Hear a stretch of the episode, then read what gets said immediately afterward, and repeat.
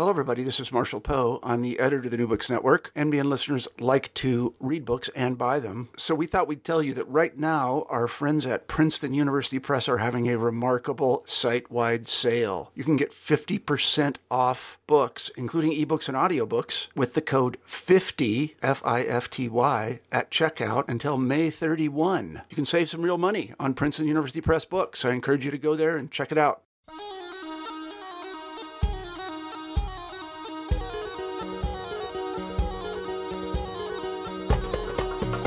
Telling the story of a former colony post independence is tricky, be it a colony in Latin America, the Middle East, or East Asia. So, where does the idea of the nation slot in? How does one talk about decolonization, post empire. Then there are the fallback topics of language, race, and even war. So today on New Books in Middle East Studies, we're going to be looking at the topic in a place that does not really get much coverage in professional history Sudan and the question of development post World War II. My guest today is Alden Harrington Young, who is assistant professor in the departments of history and of global studies and modern languages um, at Drexel University, where he's also director of Africana studies. He received his BA from Columbia, his MA from the London School of Economics and Political Science, and his PhD from Princeton University. He teaches African history, economic history, and the history of Arab and African interactions. So he's the author of many articles and a book, the subject of today's interview, Transforming Sudan, out 2017 from Cambridge University Press. Congratulations on the book, Alden, uh, Alden, and welcome to the podcast. Thank you. Thank you again. So, um, one of the reasons I was so excited to have this book on the podcast is because Sudan is so tricky to slot neatly into Middle East studies. This is the New Books in Middle East Studies podcast, but I often like to play with what the Middle East means and whether something has connections to the Middle East. But with Sudan, also, I think it's it, Sudan doesn't necessarily receive the limelight that it deserves in Middle East studies because it is an Arabic speaking nation, which to some extent it, it, has those connections to the Middle East in that sense, but at the same time, it's an African nation. So I guess that's my question to you: Is it is Sudan Arab? Is it African? Is it both? Where would you orient it? I think that's a um, I think that's a tricky question that haunts um, in some ways Sudanese politics, and in my case, for the the economic experts, or what I like to call them, economic diplomats, that would become the first generation of of Sudanese financial and economic managers beginning in the 1950s, I think they were very much concerned about these questions of where to locate Sudan. And it had a direct impact on the idea and practices of development in Sudan because one of the innovations or one of the early um, breakthroughs of, of development, of economic development in the 1950s was the ability to list, um, to create lists of nations based and compare them based on GDP and other seemingly universal metrics. And for the Sudanese, if you were an African country, if Sudan was an African country, Sudan was a relatively successful, prosperous African country, particularly if you focus primarily on the regions around Khartoum and northern Sudan. But if they were comparing Sudan with their Arab neighbors, Sudan then was a relatively underdeveloped country. Um, if you looked solely at the metrics, something like per capita GDP. And these were all, of course, growth estimates. But it fed into this question of where would Sudan fit? Would Sudan fall backwards in their minds to become to the level of a country like Tanganyika, which was relatively poor? Or would it progress forward um, to catch up with countries like Algeria or, or Jordan uh, or even Syria that they often look to. Um, what I really appreciated about the book is that it really forced me to think about it, forced me to think in terms of economic history, which I'm not used to doing. I'm training to be a historian of intellectual and cultural history. And your answer right there just sort of gave me another way of thinking about what the Middle East is and what Africa is. Um, another sort of stumbling block for me when thinking about Sudan is the fact that its colonial status makes it really difficult to orient. Um, sometimes when I think about Sudan, I think about the fact that all of a sudden the Egyptians who are so central to the story of Middle the Middle East and North Africa, partially because the field has focused almost overtly on the city of Egypt because of easy access to archives until fairly recently. Um, but in this story, I feel like the, the Egyptians sort of are flipped on their head. Um, they're to some extent the colonizers of Sudan. So I was wondering if you could sort of give us um, a sense of how Sudan's colonial status, uh, both with relation to the British and to the Egyptians, made it also unique. Mm, I mean, I think for Sudan, it's a very interesting question um, in defining Sudanese nationalism. Sudanese nationalism takes on a dual focus in which decolonization essentially means independence from both Britain and Egypt. And of course, these ties continue throughout the independence period, but it's very much a struggle of defining what it means to be Sudanese um, as both not Egyptian and not um, British, or not under the domination of either country. And Arab identity becomes very important in this model. You see this in the early um, in the early writings about um, development in Sudan. So, for instance, when they talk about the Nile in Sudan, um, Mekki Abbas, the first um, governor general of the Sudanese Gezira scheme, the largest agricultural scheme in Africa, he very purposefully uses the metaphor of Mesopotamia, not the Egyptian delta.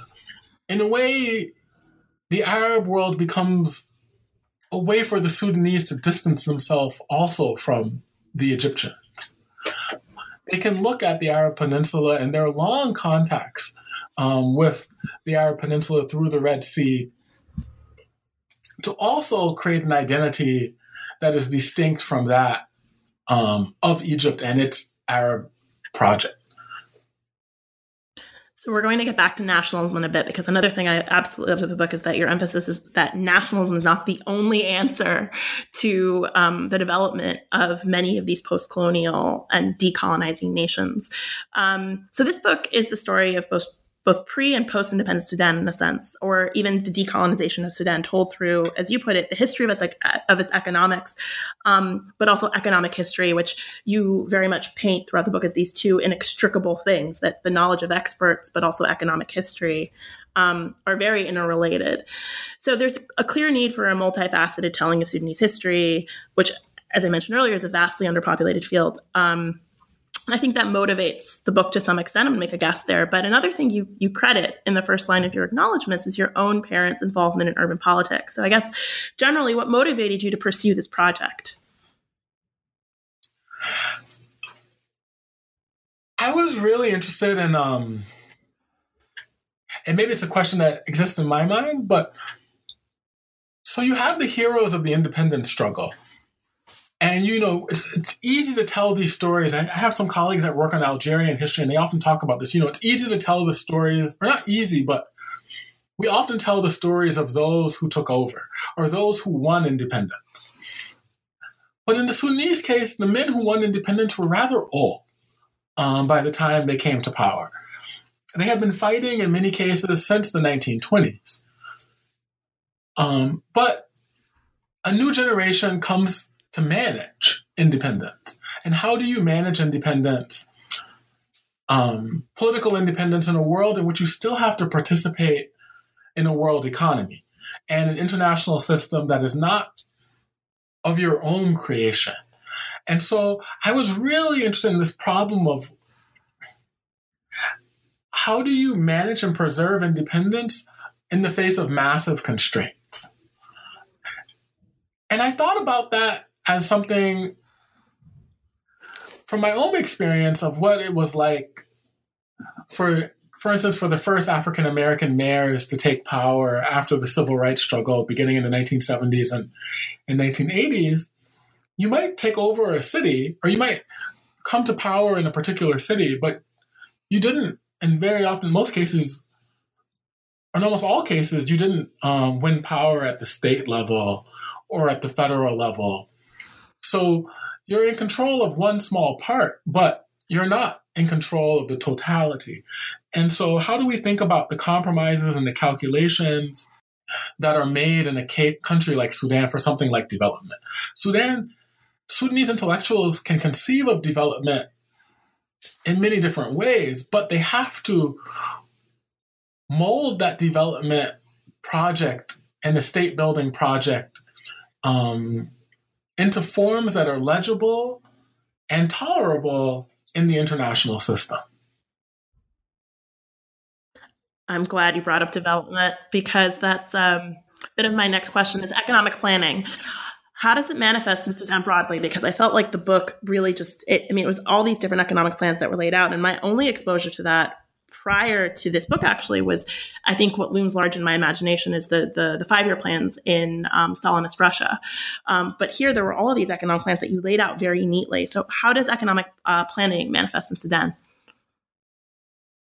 I mean, today I think sometimes when we think of economic planning, we think of it as something um, of an oddity, right, or something you know from the the the Soviet or socialist world.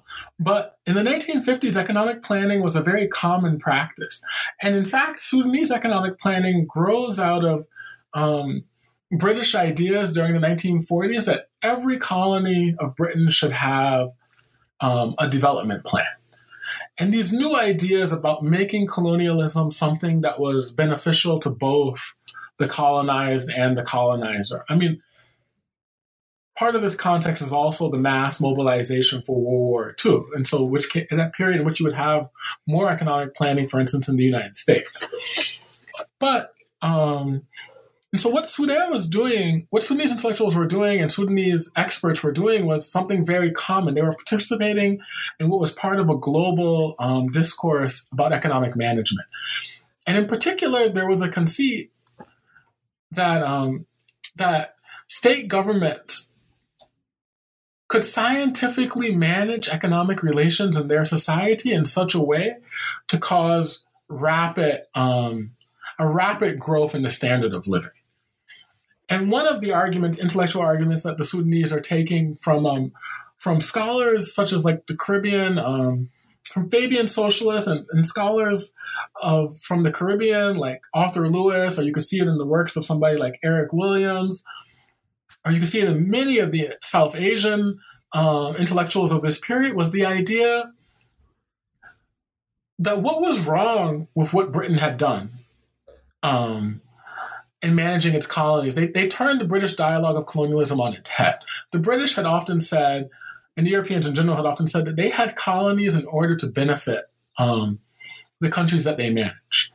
But beginning in the 1930s, there was an effort to calculate um, the long run growth in, in different colonies. So people like Colin Clark, for instance, um, produced measurements. And you could see that actually the gap was not closing between the colonized territories and the European metropoles. If anything, they were actually getting poorer. This would hit particularly hard in Egypt as well. And they were able to turn this dialogue on its head, and they were able to argue that using economic planning, if they had political sovereignty, that they would be able to economically manage their countries in such a way that that they would be able to greatly increase the standard of living. And it was a period in time in which both the United States and the Soviet Union were also, in their own ways, encouraging um, this belief, this idea that through scientific rational management, it would be possible to um, for the vast majority of the world to modernize. Another thing I really enjoy, enjoyed about this book um, is the fact that you lay out these different contexts. You've just done a really good job of laying out sort of how the global factored into this very local story. Um, the na- sort of the um, national, then the regional, then the global. Uh, so I was throughout the book, I was sort of struck by the by sort of the geography of Sudan itself, um, the relationship between the periphery and the center, in particular, the center being to some extent the capital it also seems to be very much a story of experts, and you invoke Timothy Mitchell at different points in the book. So, what is the power dynamic running through this, both geographically, but also just in terms of the various institutions and individuals who um, are characters in your book to some extent? I mean, one of the interesting things to think about is the is the role of Egypt, particularly in the 19th century, in the expanding Ottoman Egyptian state. Um, and the fact that Khartoum and Omdurman, these are 19th century cities. Um, these are not the old cities. These are not pre-colonial cities in in Sudan. And the elites that would come to dominate those cities are also elites. The Sudanese elites that come to dominate those cities and the foreign elites are elites that are formed um, in the 19th century moment of Egyptian um, colonialism, the Mahdist state, and British colonialism. These are elites that are born out of this. And in many ways, they they represent other parts of the country, but they still these are cities that still have um, a colonial relationship with the rest of the country in many ways. And because of that, at independence, one of the questions for them is how are they going to integrate the different regions of Sudan into this economy that is largely centered um, on the capital? And I think what the experts are doing, they are they are the products um, of both this local problem, which is how would the elite stabilize itself after the colonial arrangements are done, especially since it's an elite that was born out of the colonial experience, and how will they integrate into this world economy that they find um, after the British Empire? What will it mean to be a, uh, for Sudan to be a successful exporting nation in a new world economy? One, I mean, you just said exporting, and I want to sort of tie that into my next question, which is um, natural resources. In Sudan, there seems to be this um, this the, the, material focus and then almost a tension between cotton and cattle as Sudan's natural resources. So, how does this play out through the different stages of Sudan's economic development in this post this post and decolonizing moment? I think cotton is a very interesting crop in terms of um, thinking about the challenge that the Sudanese state faced at independence, cotton was never grown in Sudan. Cotton, as I mean, in almost all cases, is an export co- crop in countries like Sudan. Cotton was grown in Sudan beginning in the 1920s, primarily for export um, on a large scale, beginning in the 1920s, primarily for export throughout the British Empire. Um, and it was seen, even in the early writings, the idea of building things like the Gezira scheme really gains momentum after 1919 in Egypt. And so, in some ways, it's about having a hedge um, against possible disruptions in the Egyptian context.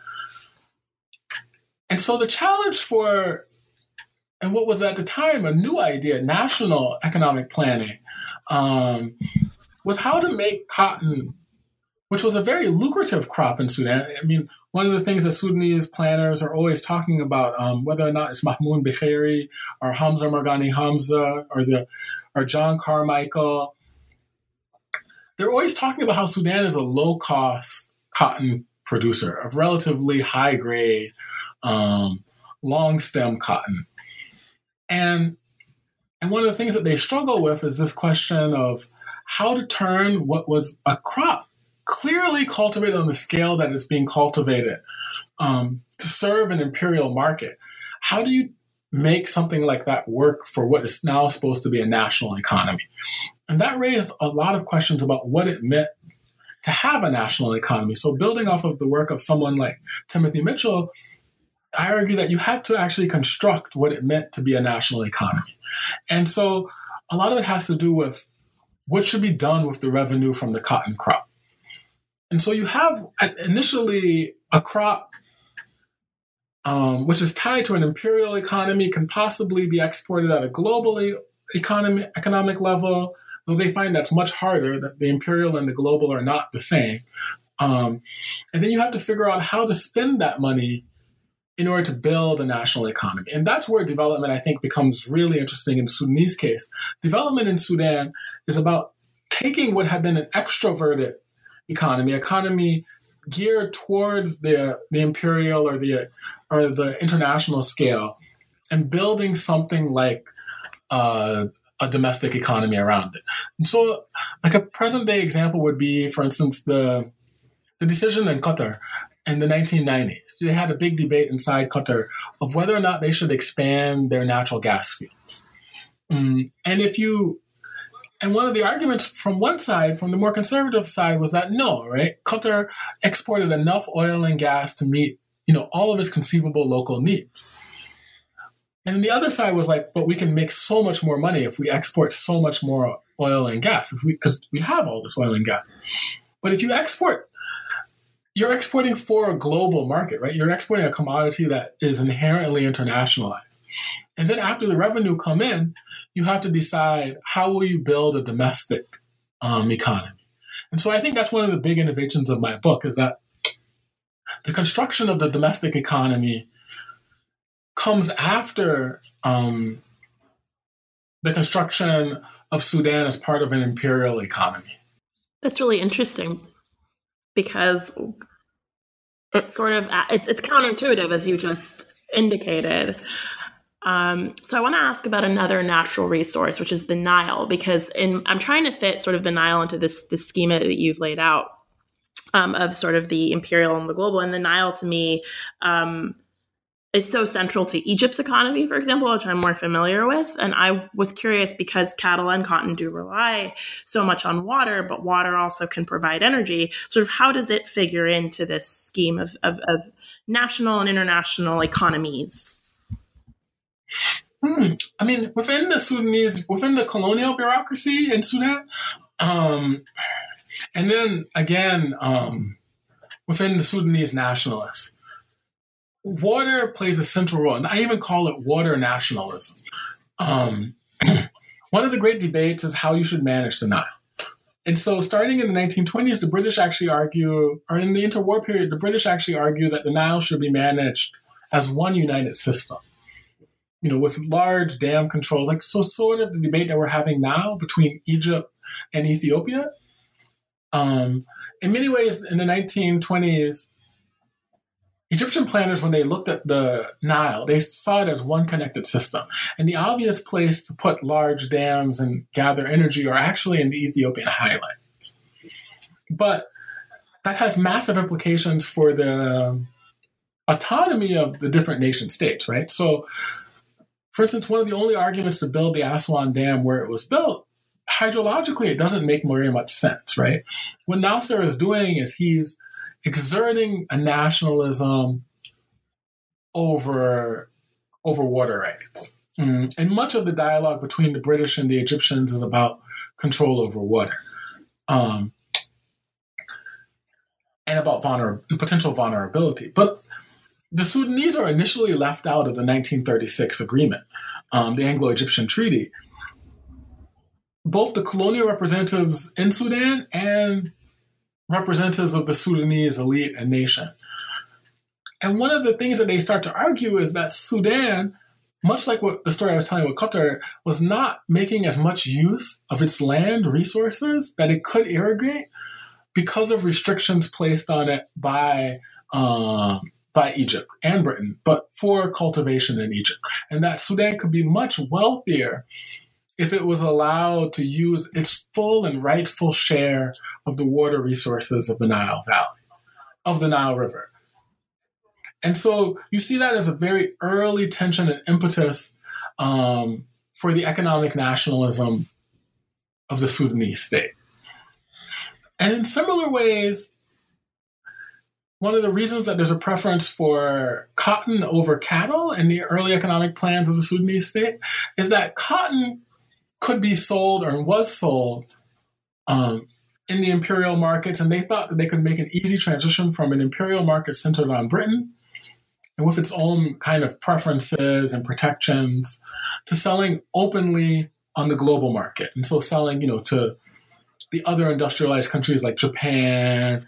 Um, they think they can export it to the United States, but of course they can't because the U.S. is a massive cotton exporter to Germany, to Australia, etc um, to other countries within the developing world.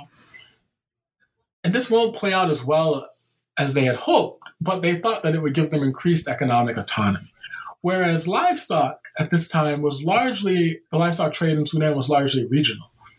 And so one of the things that the Sudanese planners are conscious about and also a bit hesitant about is becoming sucked into being a dependency of Britain, of of Egypt or Saudi Arabia, um, exporting their livestock um, only to the near abroad, which they thought would then, particularly to the markets of Cairo, which they thought would then um, put them in a subordinate position.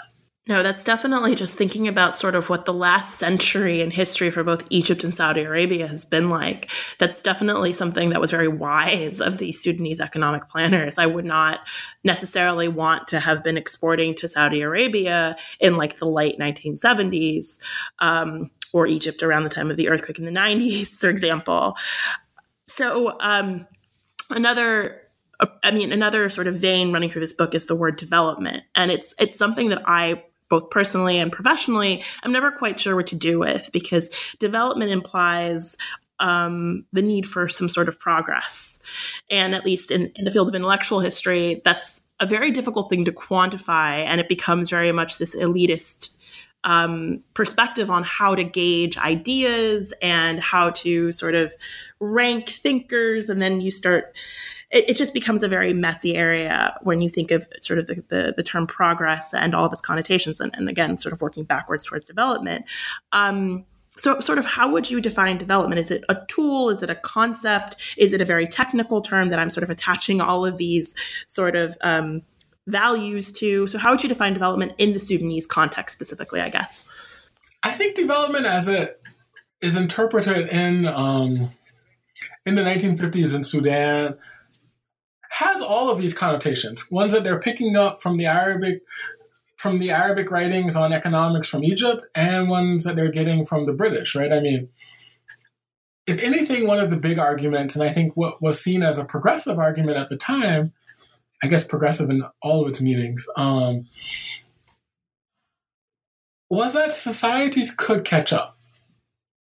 Um, in the sense that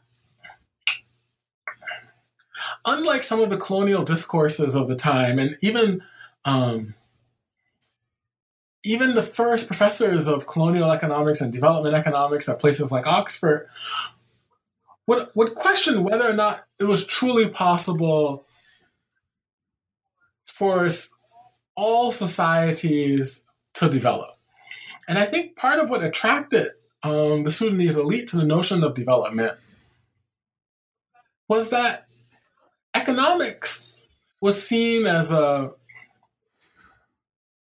race neutral language, right? And so instead of talking about the special characteristics of a particular society, characteristics that invariably um, made them different or perhaps justified why there was a lack of some sort, um, the language of economics seemed to suggest with the correct incentives, um, if systems are structured properly or scientifically, that it would be possible for Sudan or you know Nigeria or um, Thailand, for instance, to catch up with a global standard. And even more powerfully, we can measure. Um, so we can measure whether or not policies being conducted in Sudan today are more effective than those, say, being conducted in in Ghana, right? So in the late 1950s, Sudan is, I guess, what we would consider to be a conservative African country, um, versus someone like versus Ghana's Nkrumah, um, which was seen as a more radical African country, a more revisionist country one more willing to buck international norms and to pursue um, a more ambitious plan of development. And so you can compare, right? And so you see Sudanese thinkers constantly writing about Nkrumah and asking themselves, you know, are our policies better or worse? Or Sudan can compare itself with, you know, the policies of, of Cairo. Um, what's being done in Cairo? Does industrialization make sense? And the Sudanese would often say, you know, if we're going to have industrialization, we're going to have a different form of it. We're going to have one that continues to be based on our agriculture, and we're not going to pursue heavy industrialization. Or they can look at, you know, Saudi Arabia and they say, explicitly, you know, Saudi Arabia is not a model that we can pursue because they're a petroleum state, but we can look at a relatively resource constrained state like Transjordan or Jordan. Um, and so they can have this kind of dialogue, which in some ways is both hierarchical in that it aspires to um, to catching up with nations like England or the United States, but it also holds out the promise for comparison and learning from other examples, right? So you can try things out. And it seems that the future is something that can be held in the hands of of these experts, right? Of people who have learned sufficiently to actually make societal change. Yeah, and I think that these experts who are sort of the thrust of this development um, are really sort of they're the core of the book. And I mentioned before that you emphasize repeatedly throughout the book that nationalism is not the only answer, and that's understandable given the fact that at least in Middle Eastern history, there's been this plethora of studies on nationalism that do very little to actually tell you what was happening on the ground, what experts in Egypt or Jordan were doing, um, instead focusing on sort of the ideas that were propagating both on official levels and unofficial levels, which are useful.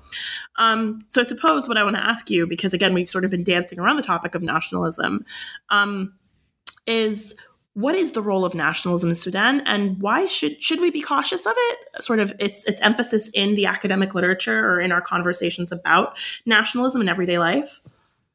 I mean, I think in a way, I, I, I was writing this project in between two waves, particularly maybe, um, you know, there's literature on nationalism, which was still kind of present when I sort of started my PhD, you know, in, the, in like 20, 2005, 2006, and particularly the Middle Eastern literature. And then this big wave coming um, maybe around 2013 in the Africa literature, which questions nationalism as a endpoint. Um, and and I think one of the problems with both literatures is that they look at they look at what they describe as intellectuals, right? And so when I started my project, I thought I was going to go to Sudan and find what we might consider to be classic economic intellectuals, like people who are writing large tomes on the future of the Sudanese economy. What should it be? And instead, I found a different type of actor.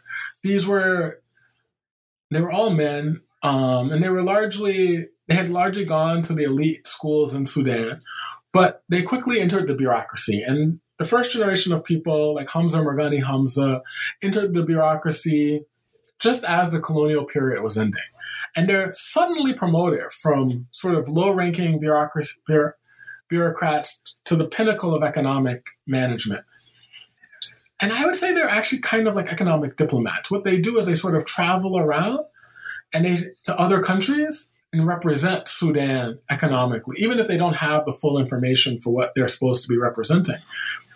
Um, even if they don't have all the statistics to back it up, they sort of represented at the UN or the World Bank or in India or in London. Um, and they sort of build backwards an apparatus um, to make these representations real. But they also are trying to solve very tactical problems, like how are we going to actually balance the budget this year um, when the cotton price has gone down, and we had budgeted for a cotton price at this level, and we have this much of a gap. So sort of if you were, you know, the oil minister in, in Saudi Arabia, you have really practical problems, right, about the, the exact workings of the international oil market and how it's going to interrelate with the domestic economy in Saudi Arabia. And so they have a similar problem, except for they have cotton, which unfortunately is much less it's much less lucrative. Mm, but it's serving a similar purpose in the 1950s for for Sudan. It's largely a one staple, one commodity economy. Um, and so, but what I want to argue is that actually it's a bit of a distraction to focus primarily on, I guess, quote unquote, typical intellectuals. Because in a place like Sudan, and I think this is true for the African literature at large, right? Intellectually, the idea of Sudan was one was one of many ideas floating around. I mean, there were so many other ideas: an Anglo-Egyptian Union, um, regional autonomy, a southern independent state. Um, Sudan is some part of the Arab world, an African Union, an East African Union. I mean, there were so many different ideas floating around, and it's not obvious that a united Sudan was for many the most attractive option. And so, why did it actually happen? And what I want to argue, or what I argue in my book, is that it actually happened because of the mundane details of budgeting and planning. And I think this is why it happened across the post colonial world. That it was very hard to create new units um, once you had already established a financial apparatus. And then and it raises a certain set of questions, right? So, because the financial apparatus was already set to think of Sudan as a separate unit, for instance, from Egypt, if you were going to create a union, now you have to ask all these nasty technical questions of who's going to subsidize who, how is revenue going to be shared, um, or are the Sudanese much poorer than the Egyptians? Are are they going to be allowed, you know, to come in large numbers and to work in the markets? Um, and these types of questions, I think, were actually impossible to answer in any way except for um, sort of devolution into these nation states. Or it was at least very difficult, I think. And I think that explains um, why the nation state phenomenon becomes so um, so universal, right? So, for instance, in Frederick Cooper's story about West Africa, sure, I think intellectuals in both West Africa and in France would have known that some kind of federation was probably the ideal option, you know, a federation with greater autonomy. But was France, which saw itself as a much wealthier country, was it going to indefinitely subsidize West Africa? Um, could those decisions be made?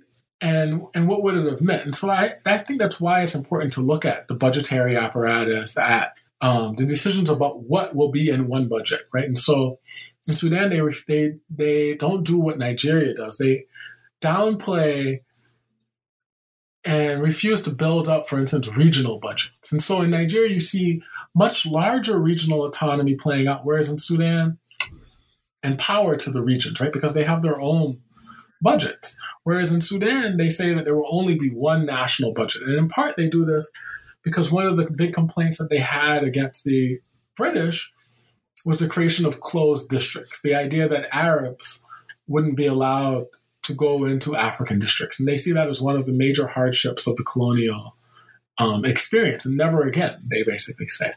And so part of that means that there will only be one Sudanese economy, one Sudanese nation. And I think those are um, very important questions, which I think actually help to play out, help to draw out um, the importance of looking at these sort of less sexy, but I think still intellectual um, constructions that you find in budgets and economic plans, etc. No, I really appreciated that, partially because even though I orient myself within the field of intellectual history, I think you always have to think sort of of the practical considerations of what it is to put an idea into the marketplace and sort of what happens. I think anyone who sort of creates an idea thinks about what happens after you export it, sort of what happens um, after you publish it in a book or a newspaper. And even then, before the idea is actually launched into that space, I think I mean, this is sort of one of the things that I'm trying to contend with as I write my dissertation is how do people couch their ideas? Is an idea ever a pure thing? Um, and this is why I think it's so important. Um, and in intellectual history, there's there's been sort of it's been trendy in and out sort of to do this to to contextualize and to contextualize and contextualize because the context will always affect the idea. Um, so speaking sort of of genres of history, how do you consider different genres of history? Because I approach this book sort of as an economic history. Um, but then again, as you said, also, um, the role of these experts is also very important. It's not just about the numbers, it's about sort of how people engage and how people plan, but also how the politics and the colonial experience affects um, these individuals. I think I'm writing somewhere in between um, intellectual history and economic history. And I'm writing about experts that operate, that see themselves self consciously operating within um, very practical constraints of the functioning of a national economy and an international economy. And they, and they see themselves as making the decisions of the everyday, right? They see themselves as making mostly practical decisions, but they're inventing new practices. So, and I think that's part of what I'm trying to trace is that it's an idea. Um, development itself is an idea. The idea of catching up is an idea that has massive practical consequences in transforming the shape of the of the society. For instance, like when they start doing national income accounting in Sudan, which seems like a you know a technical thing. How are you going to measure the GDP of Sudan? It actually has massive implications for um, how you will govern Sudan, right? Because you'll start governing towards these new measurements, um, and you have to make conceptual decisions about you know is should we do um, a national income account at the regional level? Should we do it only at the national level? What what does it mean to have a national economy? Um, what does development towards a national economy mean? And so, what types of projects are important? What types of autonomy and access to the market? Um, and so, I think in a way, I study, I guess, what I would call the humblest of intellectuals, like these intellectuals who who don't think of themselves as writing um, manifestos, but see themselves as um, as practicing every day to solve small problems, small crises. So, on a similar note, just speaking of genres of history writing, um, I noted earlier in this interview sort of how the global has such a huge presence in this book, which is, you know, to some, I mean, you would look at the sort of the cover or the blurb and assume that it's just about Sudan, but the global is just ever present. And it's clear, just speaking to you now, that that's always at the back of your mind. Um, so, where do you fall on sort of the line of global history? Because it's sort of the big fight in the field of history writing is well, is global history just trendy or does it have a legitimate place in um, the writing of history? And then, as, as, you mentioned, Frederick Cooper, Frederick Cooper to some extent has rather negative views on the emergence of. For example, global intellectual history, because to some extent he argues it's always been global. I mean, I acknowledge that global history in many ways is a trend of the moment, but and I don't know if I would say I'm set out to write a global history, or if I did, I very explicitly want to write what I consider to be a global history from Sudan. Um, and so I think part of my larger mission or my project has been to write global history from the perspective of Africa and the Middle East. So, what does the world look like, you know, from the eyes of these admittedly elite men in Khartoum? Um, how are they? How do they understand their their society and their country's place within this um, international system?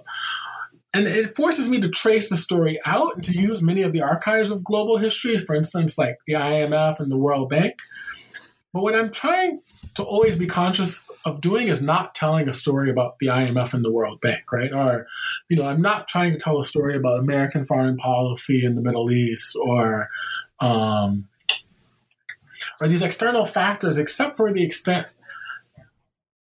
that it helps me tell a story about the construction of a modern Sudan. Um, and to make that be the object of my of my of my historical analysis.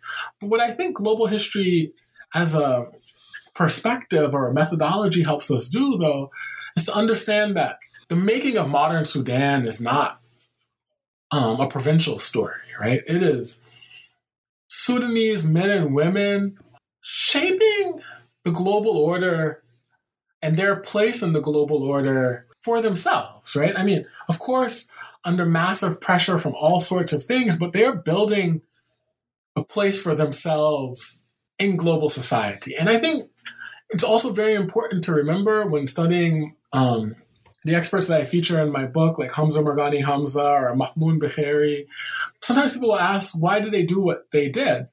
And part of it is that they themselves want to be recognized as members of a global society, right? And I think that was an ambition that was widely shared amongst the Sudanese, um, amongst the educated classes in Sudan. These are men and women who saw part of decolonization as part of the promise of decolonization as the being as the ability to stand as members of a global society with the potential of equality or at least a fair place for themselves in it. No, I, I absolutely love that point just because that's sort of, I mean, my work um, is in the 1850s and it has to do with newspaper and news, newspapers and newspaper writing. But that's definitely how I think these newspaper um, journalists and editors saw themselves as um, trying to um, espouse a worldview that blended the global and the local and really saw it as, as you, as you use the term uh, global order or world order. Um, saw themselves as part of this world order. And didn't necessarily it was it was seamless to them to some extent the global and the local.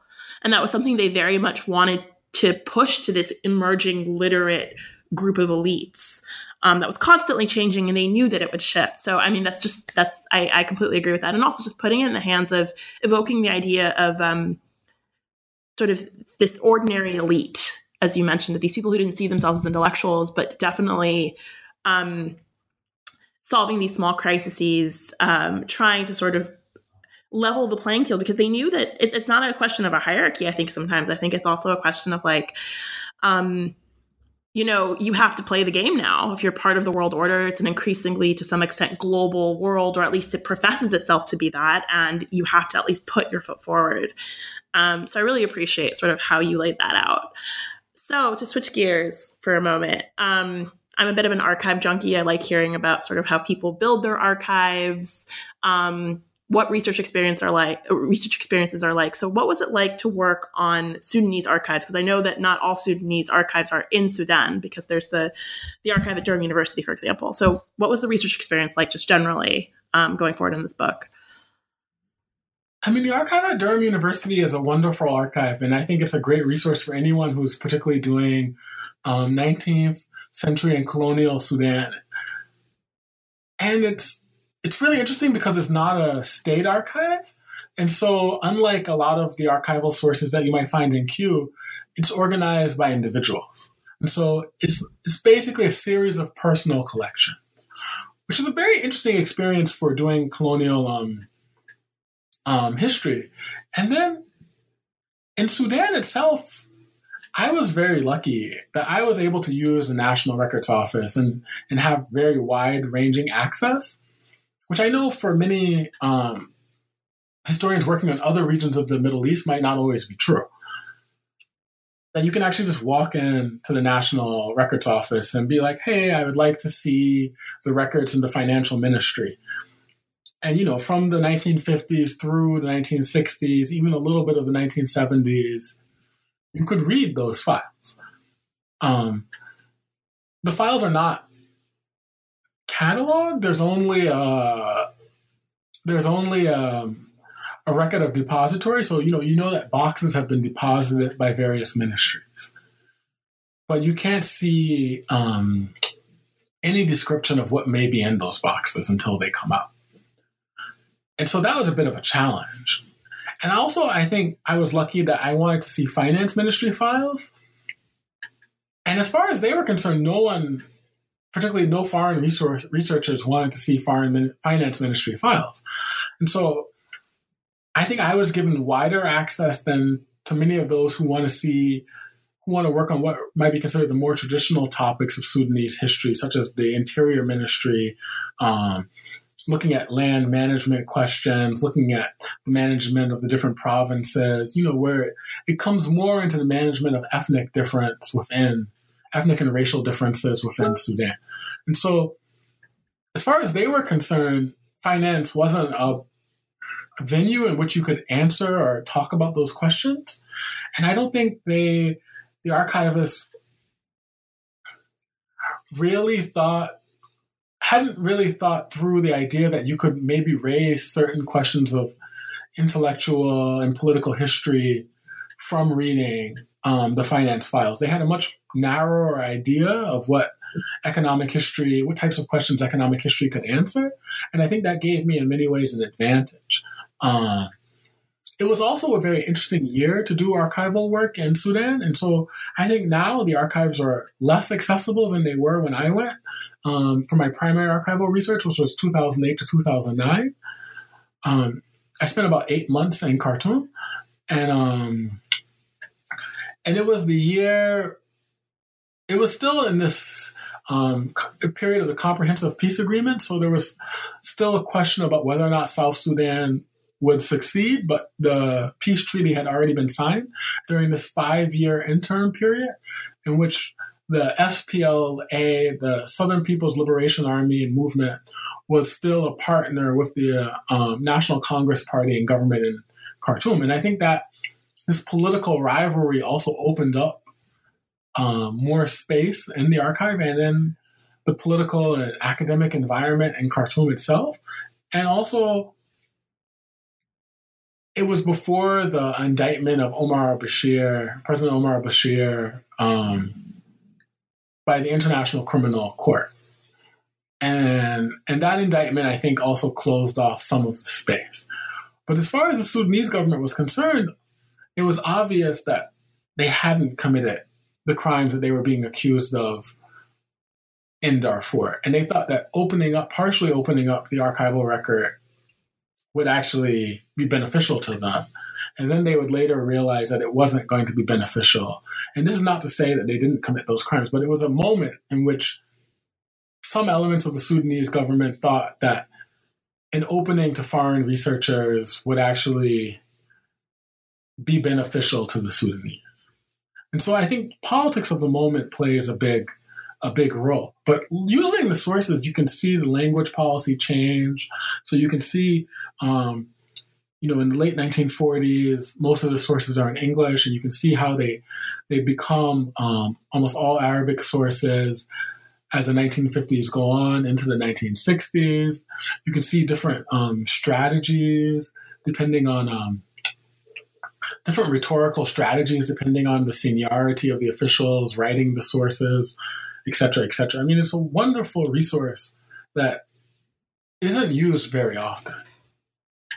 Yeah, God, I envy you because I think, like as you you noted, it's just becoming access is becoming increasingly difficult um, across the Middle East, and I, you know, national archives are always a problem, and increasingly, I'm hearing of problems getting to um, sort of pre-modern or early modern sources. So we're talking even sort of the 15 and 1600s in Egypt, um, and then increasing the difficult access to manuscripts, which is just another layer of just like we thought this was a safe space. We thought sort of you know the 1200s the 1700s and manuscripts and intellectual history was safe but it's becoming increasingly difficult as well um, and then of course there's always the case of the israeli national archives which is is very difficult to get to and then lots of information is redacted so it sounds like you had a lot of luck. And then, of course, your topic helped a lot, as you mentioned. Um, so yeah, I want to congratulate you on the book. It's it was really as as someone who does intellectual history, I found it really easy to read. Surprisingly, I was like, okay, I don't have.